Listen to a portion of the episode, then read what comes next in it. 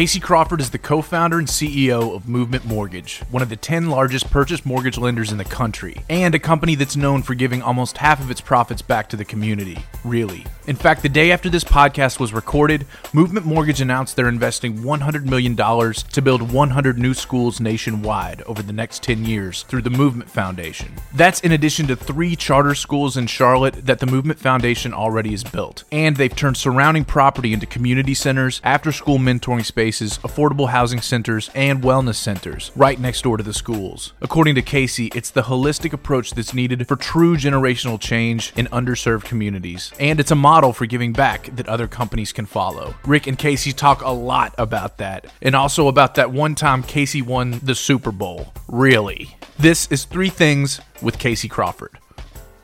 Well, today I have one of the coolest dudes in Charlotte with me. He's a dear friend. Uh, he's built an amazing business, but what I admire about him the most is the kind of guy he is. Casey Crawford, welcome to our podcast. How are you, dude? I am. Uh, I'm really good, and I'm really nervous um, because you always ask me the hardest questions of any person I get, to, and somehow I just keep coming back for more. So I, it's like I look forward to our time together, and I'm also terrified at the same time. It's really odd experience. Oh, that is funny. And we have no wine on this one. None, so none, we're, we're going, we're going yeah. with, with coffee and tea. Uh, so listen, I, I want people to get to know you the way that I have gotten to know you, and, and I so admire the way you go about living life. Um, so I want to start with you grew up in Virginia, and you yeah. tell me all sorts of stories of a different upbringing than people think. So, what was what was what was your upbringing like? Yeah, well, I had a great upbringing. I had you know a, a, amazing mom and dad. They're still alive. My dad's um, just one of my absolute best friends. He was my hero growing up. My dad played football at Carolina, and so when you're you know I was a big gigantic kid when I was little, and I just wanted to be my dad when I grew up. And he ran a hardware store in uh, in D.C. And uh, during that time, DC, that was the 80s and 90s in DC. So that was when DC was the murder capital of the world. And like the crack epidemic was in full swing. And I kind of got like a foot in two worlds because we lived in a, in a very like blue collar but stable neighborhood, like in, in, in Maryland, actually, right outside DC. And then I'd go into work with my dad a lot because I always want to be with my dad, like on the weekends and everything else. And we'd um, go kind of really see what it what it looked like to to live in a really rough urban environment. Uh, and and you know, a lot of the kids in the neighborhood worked for my dad, and so I got to know a lot of these guys growing up. And um, it really, you know, when you're a young kid, you're not processing this all the same way. But as I reflect back, it really gave me and it shaped a lot of my kind of perspectives on life and a lot of the, um, I think, passions we have today because I, I, frankly saw how tough it could be in America. Like there, there are different Americas. And I, I kind of lived in one, but got to put one foot experiencing another one in that really tough urban environment in DC growing up. When did you connect that dot? That that exposure early on kind of has led to a lot of your view of society and your role in society. Yeah. Um, I think it's evolved. I think it's continuing to evolve. You know, over time. I think. I mean, hopefully, we're always learning, uh, right? And you, you kind of sometimes reflect back on what you've learned. But um, you know, when I went to high school, I went to DeMatha High School, right, right, right there. On the, it's on the border of Maryland and D.C. It's a real famous sports school. It's Did you play guys. hoops there? That's yeah. a big hoop school. Yeah, man. I, know. I thought you had a little bit of game way back. Like I never letting you expose me uh, in the gym, but yeah, way, way back in the day, had a little bit of game. And uh, so yeah, went went there. And, and the, the cool thing about DeMatha was. Um, it was it was all guys. It was prep school, and um, it, it, was they gave scholarship for need and for music, not for not for sports. So if you had need of sports, and so you know we all we all were wearing uniforms, and you we didn't know if your dad was a senator or um, you know if, if you were like my buddy Charles, who you know we had to call the corner payphone to, to, to, to go get him. They'd run up forced lights in the public housing um, deal to find him.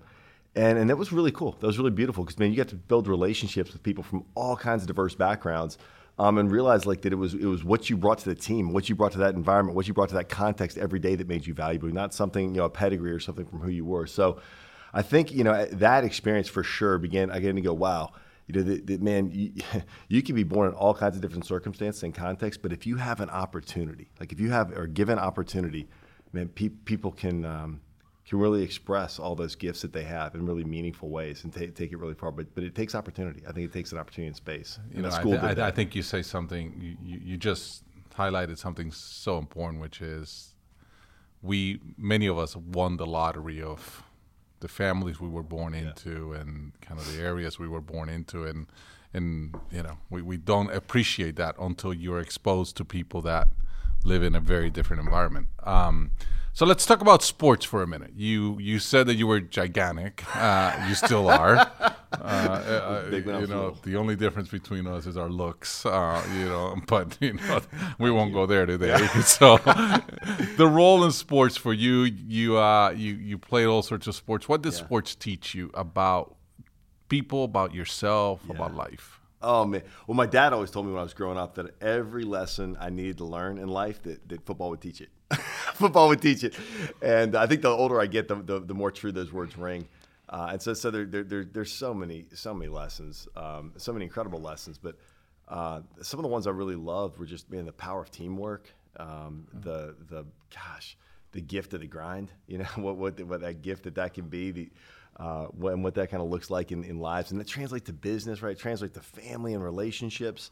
Um, gosh, yeah, my, my wife was a, was a um, she was she, would was a tell real you athlete she would tell you yeah a far more accomplished athlete, and she would be absolutely right uh, about that. And we talk a lot, yes, in our household that we want our kids to play sports, not not because we want them to be you know world class athletes necessarily, but because we want to give them that gift of like dealing with adversity in controlled situations, of, of learning what it means to like have to trust other people on a team to accomplish something that you cannot do by yourself. Like you cannot win a football or basketball game by yourself. It doesn't happen. You have to work with a team and you have to push through adversity. And so much of life, I think, is made up of like having a goal, having a commitment, and then coming together with a team to push through adversity and achieve those goals. And it just, you know, it plays out everywhere for yeah, me. yeah, that that is, that is so interesting, and and you can say the same thing of learning music, or so- you know, where Oh, yeah, where y- absolutely. you have to grind at something for a while. Yeah.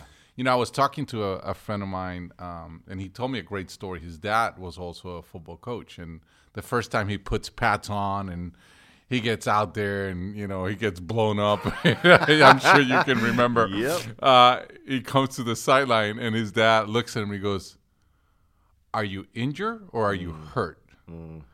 And he realized those right there, those lines, are yeah. very different things. You know, if you're injured, you can come sit with me. Yeah. If you're hurt, now this is when you get up. And in life, a lot of times, you know, we we we think we're injured and all we are is hurt. We just got we just got punched and we got to get up and we got to fight again. Yeah, that's right. Yeah. And everyone's gonna. I mean, everyone's gonna face some kind of adversity in life. Like you're going to face it. My mom said to me, I came off the basketball court and I was complaining about a hurt back. Yeah. And uh, you know, get back out there, get back out there. And So I did, and I did, and. I, you know, I, I, I, to the point that I was tearing up coming off the court, and I didn't. You know, I was crying. My mom, you know, that's kind of embarrassing. You're middle school boy crying to your mom on the basketball court. She looked at me, she says, "Boy, you know, sometimes your body's just going to hurt in life, and if you don't learn to deal with that, it's going to be a long, hard life."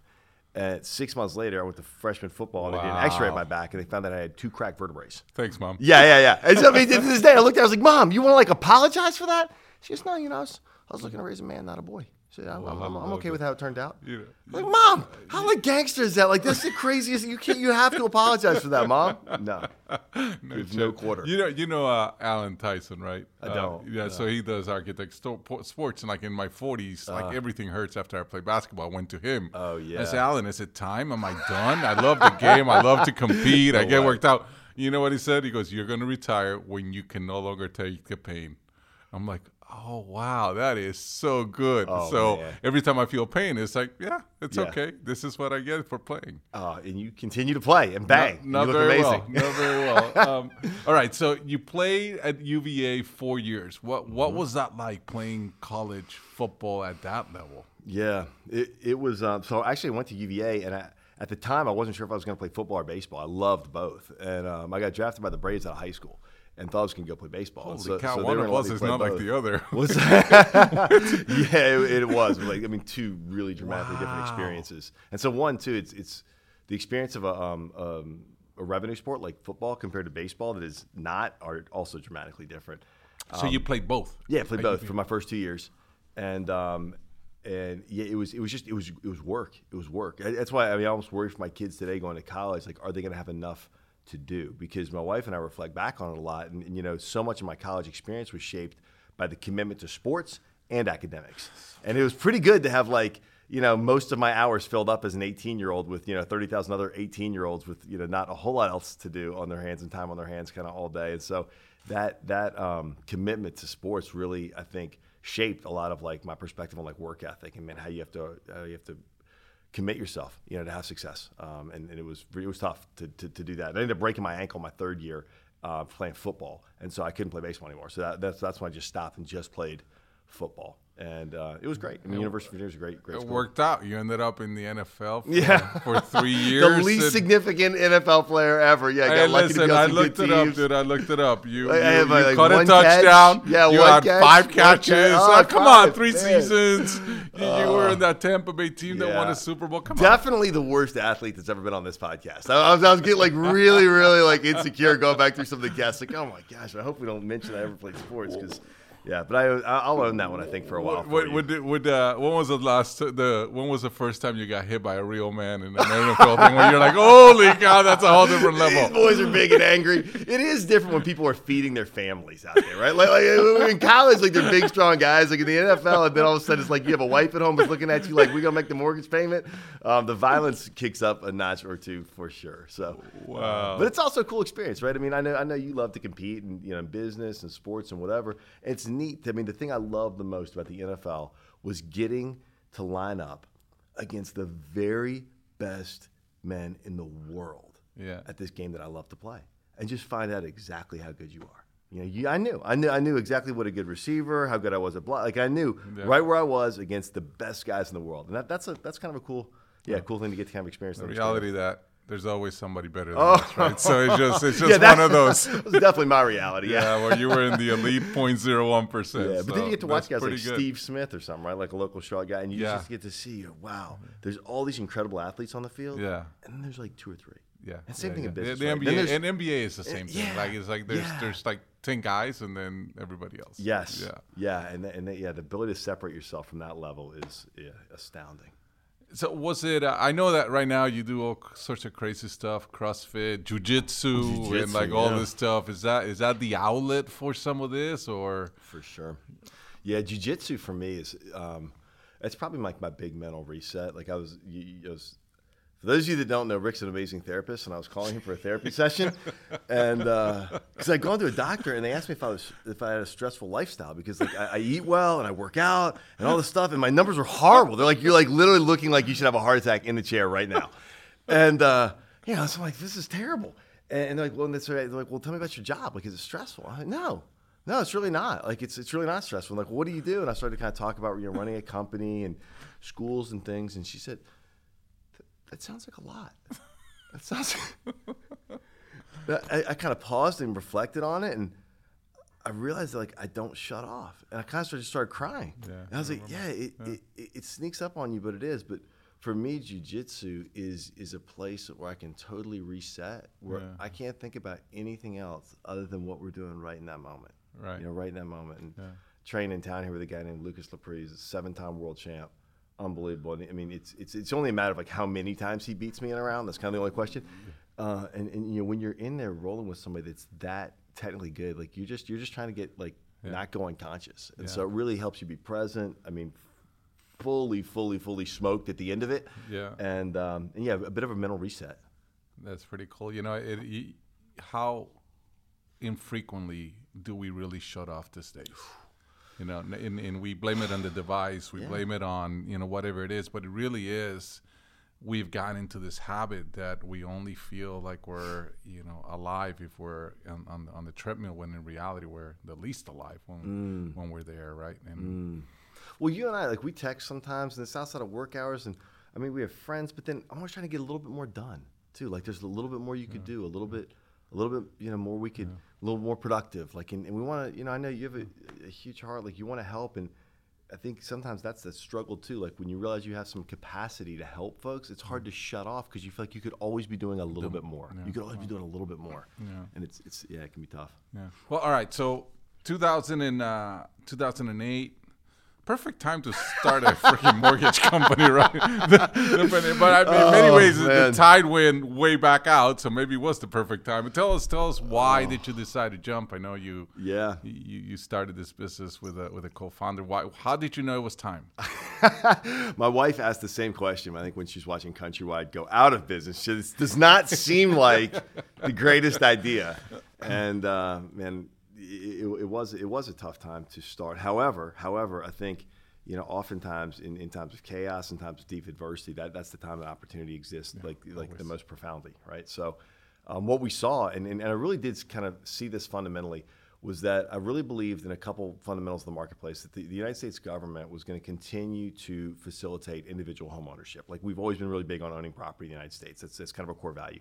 And we've always um, supported that through our federal government, you know, through a credit subsidy, uh, by, by really a explicit guarantee of, of mortgages.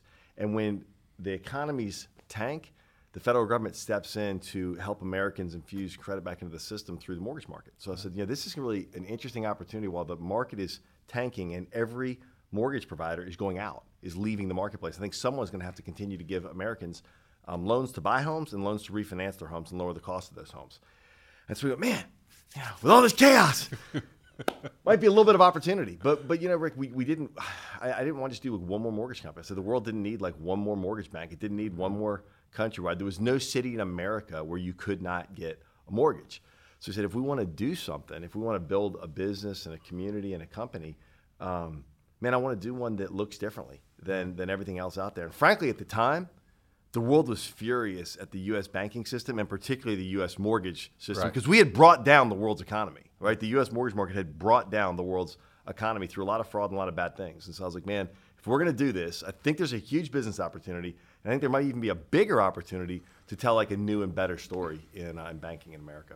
So cool, yeah. so cool, and I want to I want to get into a little bit of the challenges of starting a business and, and all of that, but but I, I do want to I do I do want to pause on a point you made about you know owning property being so essential and the government support in owning property, but how big the you know the racial gap in ownership of yes. homes. And when you yes. look back at the history, we we've, yeah. we've done a lot of work on this on Bankrate. Yes. You realize that the government wasn't really helping black families, no. uh, and a lot of that gap still exists.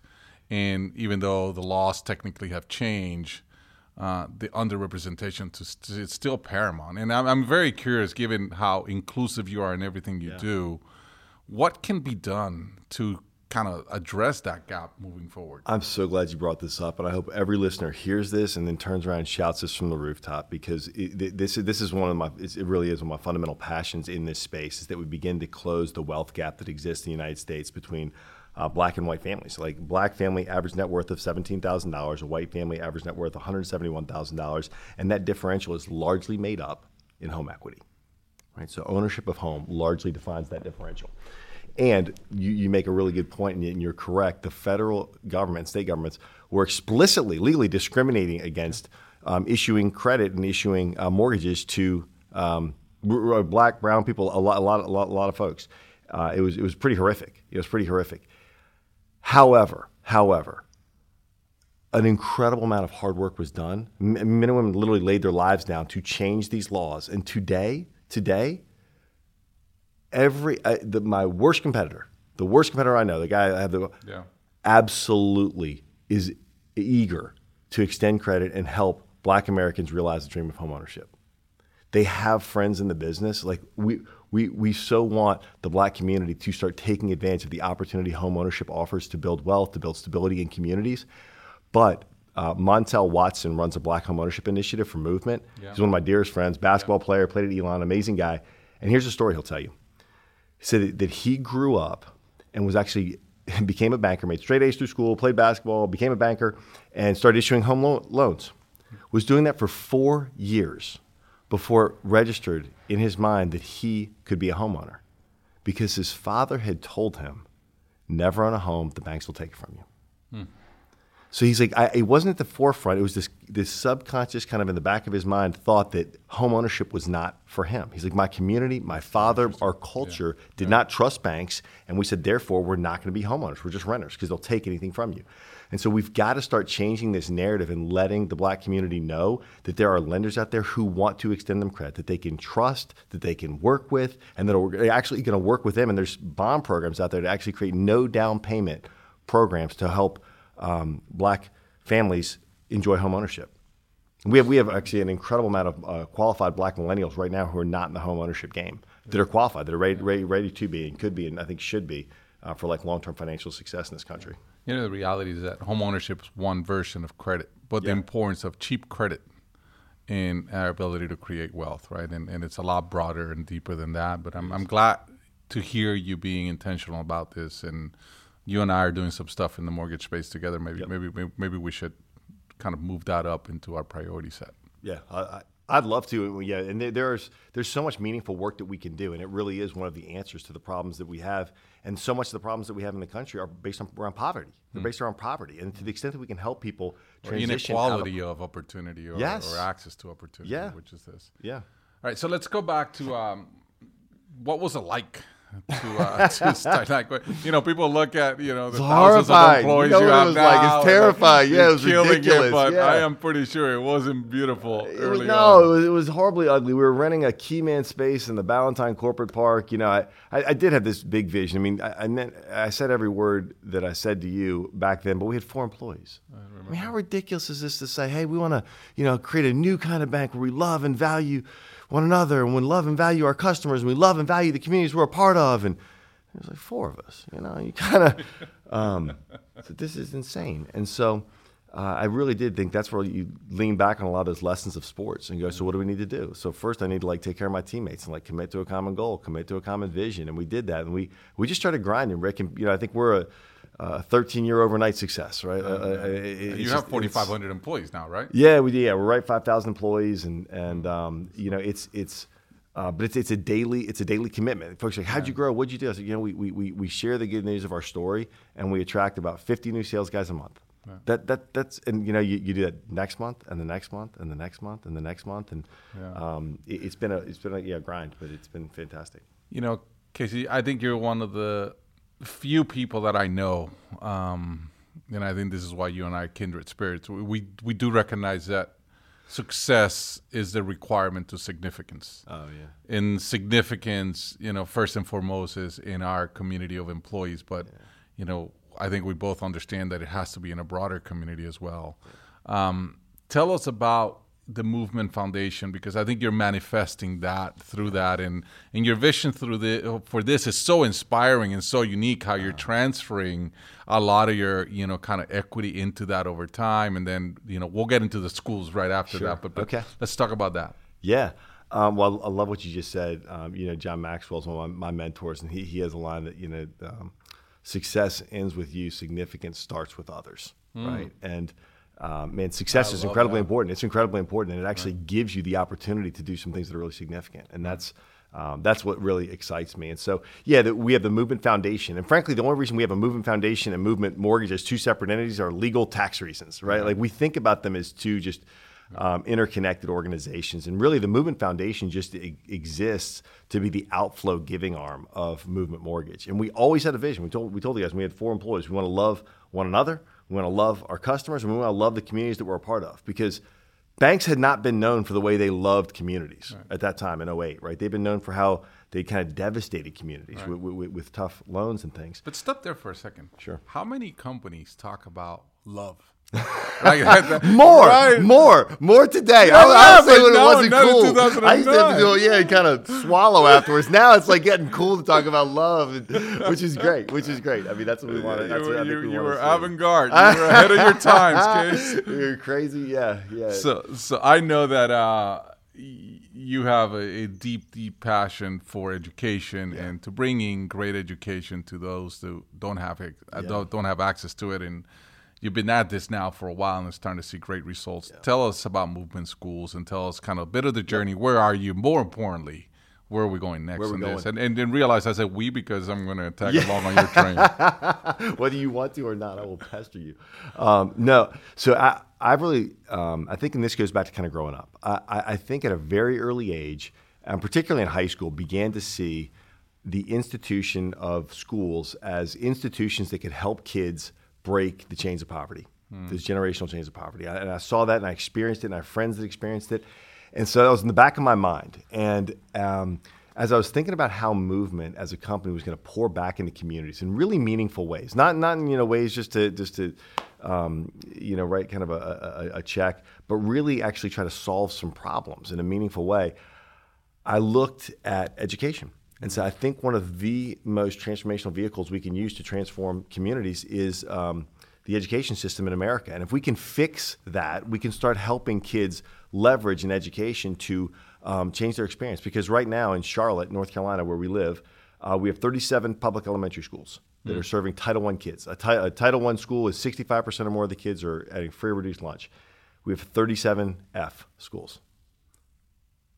So we're, we're uniformly failing to give our kids the educational opportunity they need to break these chains of poverty. And we know if they can't read by third grade, that's, that's the largest statistical correlate to them graduating high school, incarceration rates, and all these other really troublesome things. And so, like any business, we, we look at a problem. You know, and if, it, if that fact persisted in Red Ventures or in Movement Mortgage, we, we, we would have sniffed it out and figured it out and, and, and, and reformed it long ago. But somehow it, it- it's hard to have ownership over some of these things because you know they're, they're big bureaucratic systems and they're complex and they're hard to fix. Um, but the state and federal governments have offered a vehicle for folks to um, do education, and so it's called a public charter. And we received one from the state of North Carolina. And essentially, what a public charter does is you teach a um, state-approved curriculum to your children, and then you're evaluated at the end of the year on how you did relative But to you your only get peers. 70 cents instead of a dollar. this is true. There are some handicaps to it. You don't get quite the funding that the traditional public school gets, but you know, I'm okay. I'm okay with some of that.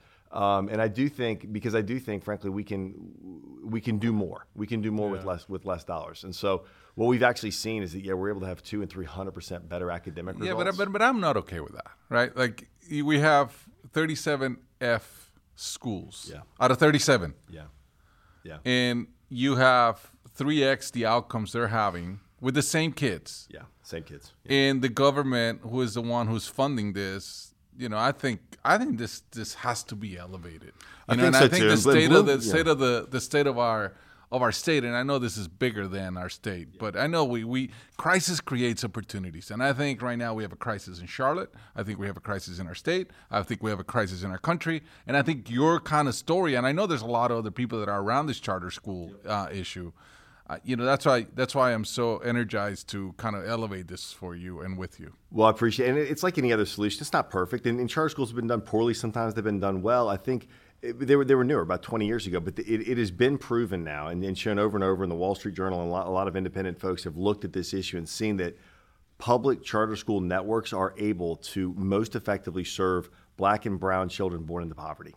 They, they do it exceptionally well, and those kids benefit most dramatically from these school systems. And so we've studied this across the U.S., and folks are doing it. It gets tough because you start getting into unions and different things, and, and unfortunately, it's adults fighting for power and control and things that they once had, not going, "Hey, what is the most pragmatic solution for the child?" Right.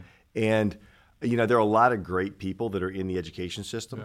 And I think, you know, gosh, we, we just got to start solving problems much more like we would in our businesses and, and expect and demand results. Like, we, we cannot be okay, to your point, with 37 F rated elementary schools in our city. Just can't do it. We have to be better. We could probably spend the next hour talking about this. So we're going to move on a little bit. Um, let's talk about the pandemic uh, for a minute. I know it's been a, a massive boom for uh, you know our mortgage bu- businesses, but what's it been like for you personally? What's it been like for your two daughters? You have two teenage girls. Yeah. and that's not easy. What's what's Man, so I, I think th- the more folks I talk to, the, the pandemic has been. Um, there are really two stories that get played out. For me, I have a nice home. My kids, my wife um, is able to, to, to help with my kids' education. Um, we have Wi-Fi, we have tablets, we had ability to like to mentor and tutor our kids. And frankly, the pandemic was a really nice year or two of getting to see my kids a whole lot more than I did before because they're at home and our family was at home together for two years. It was, it was a gift in a lot of ways. It really was in a lot of ways. Conversely, I saw the experience of the families of the children that are at movement schools. A- A lot of our kids at our school, two of the three meals they receive are at our school. Most times, one or both parents couldn't stop working. They- They're out of a job. So who's watching our kindergartners, first graders, second graders? We had we had we had we had second and third graders watching kindergartners in apartment complexes, and, we had we had teachers not worried about educating the kids, worried about feeding the kids. We had teachers going out with bags of groceries, trying to get our kids groceries and food. And so, you know, when crisis hits, um, it exacerbates some of the situations in America. And I think like the wealth divide and poverty and some of these big persistent problems. Um, we're, we're really exposed in more dramatic ways. And I think we, we, we unfortunately, I think you've seen it culturally. Like we've separated even further. We've been more divided as a nation than we've ever been.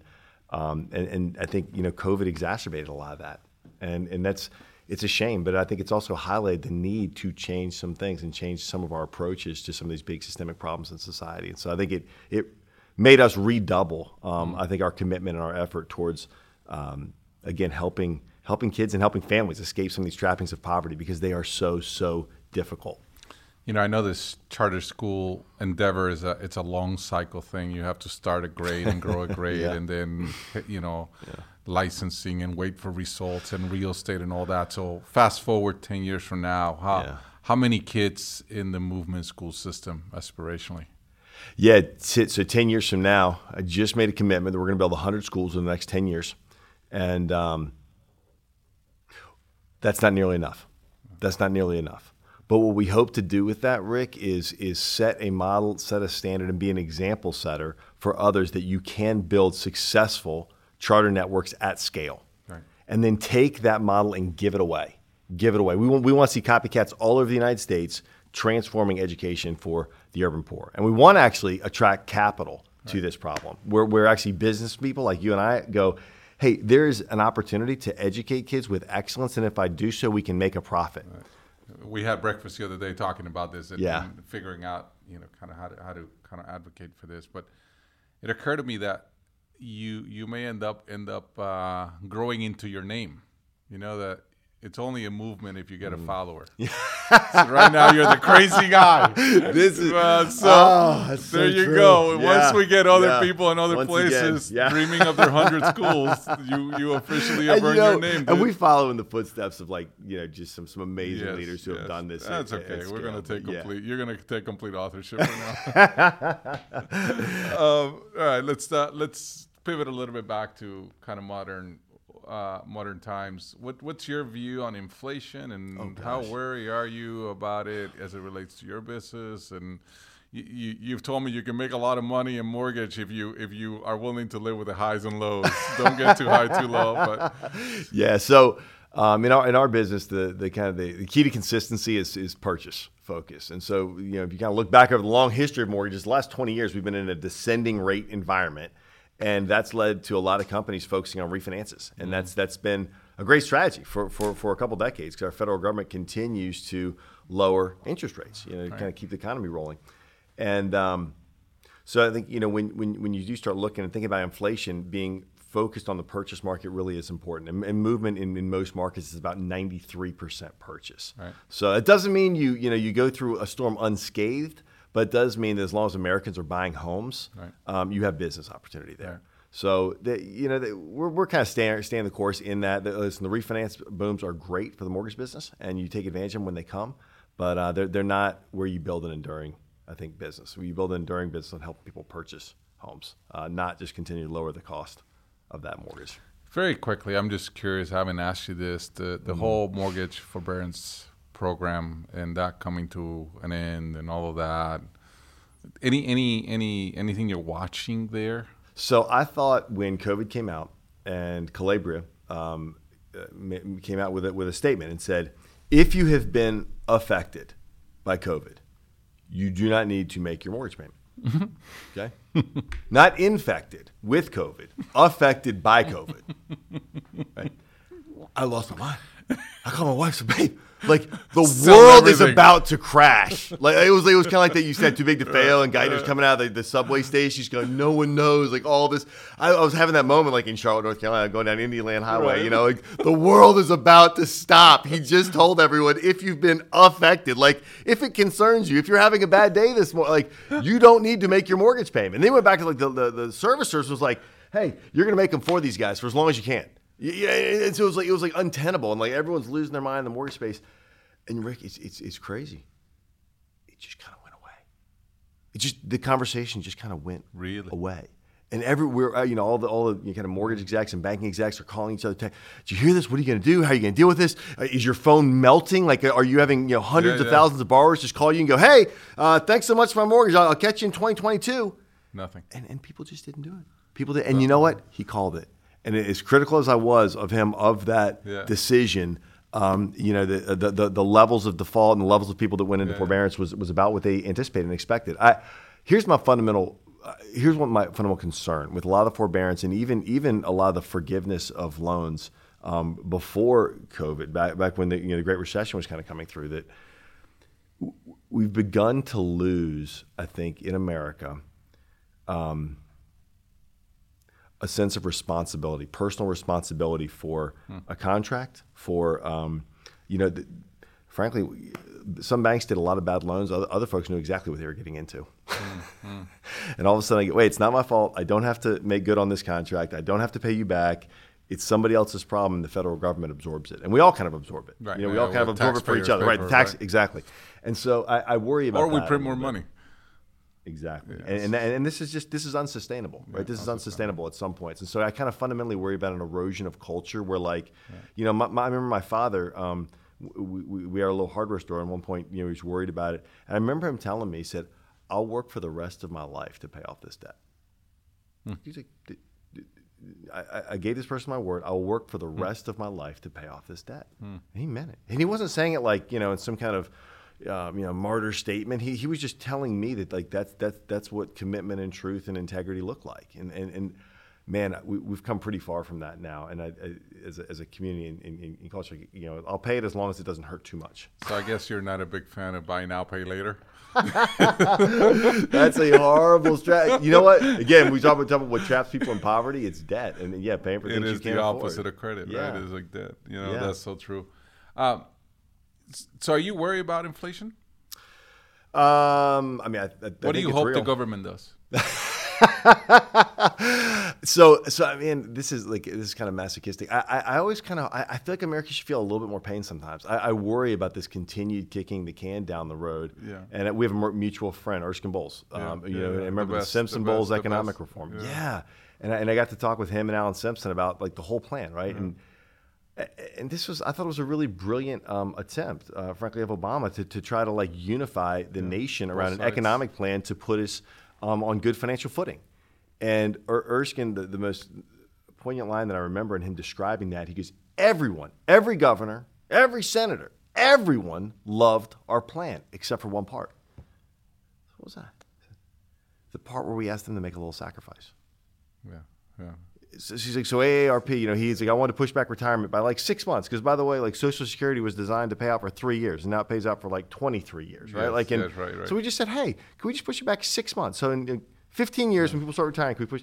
And these little edge, you know, sacrifices that, that all of us as citizens we're gonna have to make for the com- community and for the common good, no one was willing to make. And so I do, I do, I worry about our, our nation at some point. And I asked him, I said, "What's it going to take?" He goes, "Hitting a brick wall." Yeah. And that he was really sad. He was really sad to say that, and it, it, it kind of shocked me because he's as thoughtful and as informed as, as anyone I know on these. You know, Yeah, very interesting. Listen, I um, I want to ask you a, a kind of a, a more personal question. I view you as somebody who is constantly learning, growing, humble, super successful in the eyes of others. But to me, your success is really around the the strength of your relationships at home, the friendships that you have in, in, in your life, and, and really the game that you get to play. What what is what advice would you give somebody that is in their 20s around what does it take to build a life that feels purposeful and feels joyful? wow, wow, that's a big one.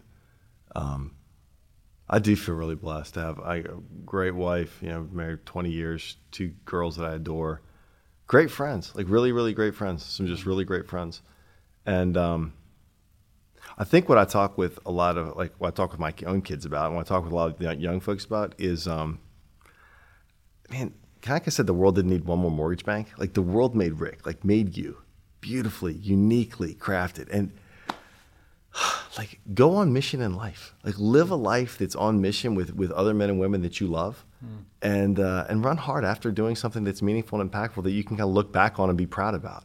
Like, d- so much of what I saw, and I think so much of the track that I was on was like getting. I did all the things that I was supposed to do, and I went to UVA, and they go, "What do you want to be?" And I said, um, "An investment banker." I, said that because the smart kids said they want to go to an investment banker. Like, oh, where do you want to work? Well, Goldman Sachs. You know, like, and it was it was like this this track, like this fundamental, and it was just it wasn't bad. I was just trying to kind of do the right thing. I said, man, you know, the world didn't need one. Goldman Sachs definitely didn't need one more investment banker, man. But the world like did need me to kind of use and express any of the gifts and talents and passions I have hopefully in a way that was significant, that was about lifting others up, and hopefully for my own life that I got to do with some men and women that I love and value and you know respect, and we could kind of the joy of reflecting back on our journey together, seeing that we did some really meaningful work with people we loved, and uh, you know for, for, for me that that's kind of. Uh, well, it's been a secret, but that, that, has been a formula I think that has brought a lot of joy to my life. You know, a lot of purpose. Listen, Casey, I honor to be your friend. I'm grateful that you're here today, and keep up the great work. And we're going to do some great stuff together. I am so glad you guys got to hear and get to know Casey the way I do. Here are the three things I took from our conversation. Number one is that facing adversity builds resilience over time. Are you injured or hurt? In life, a lot of times we think we're injured, but in reality, we're just hurt. We need to practice getting up and doing it again. That is success. Number two, I love how he rephrased the whole success and significance thing. Success ends with you, significance starts with others. Think about what you're trying to accomplish and build in helping others along the way. And number three is that the world made us all unique. We don't need to live a life according to someone else's script. Live a life that's on mission. Run hard towards something that's meaningful and impactful, and you will find joy in your journey. Rick shared his three things, but we want to know your takeaways as well. Tweet at Ric Elias to let us know your thoughts on this conversation. And be sure to check out additional content, videos, and more at our blog, threethings.redventures.com. Thanks for listening.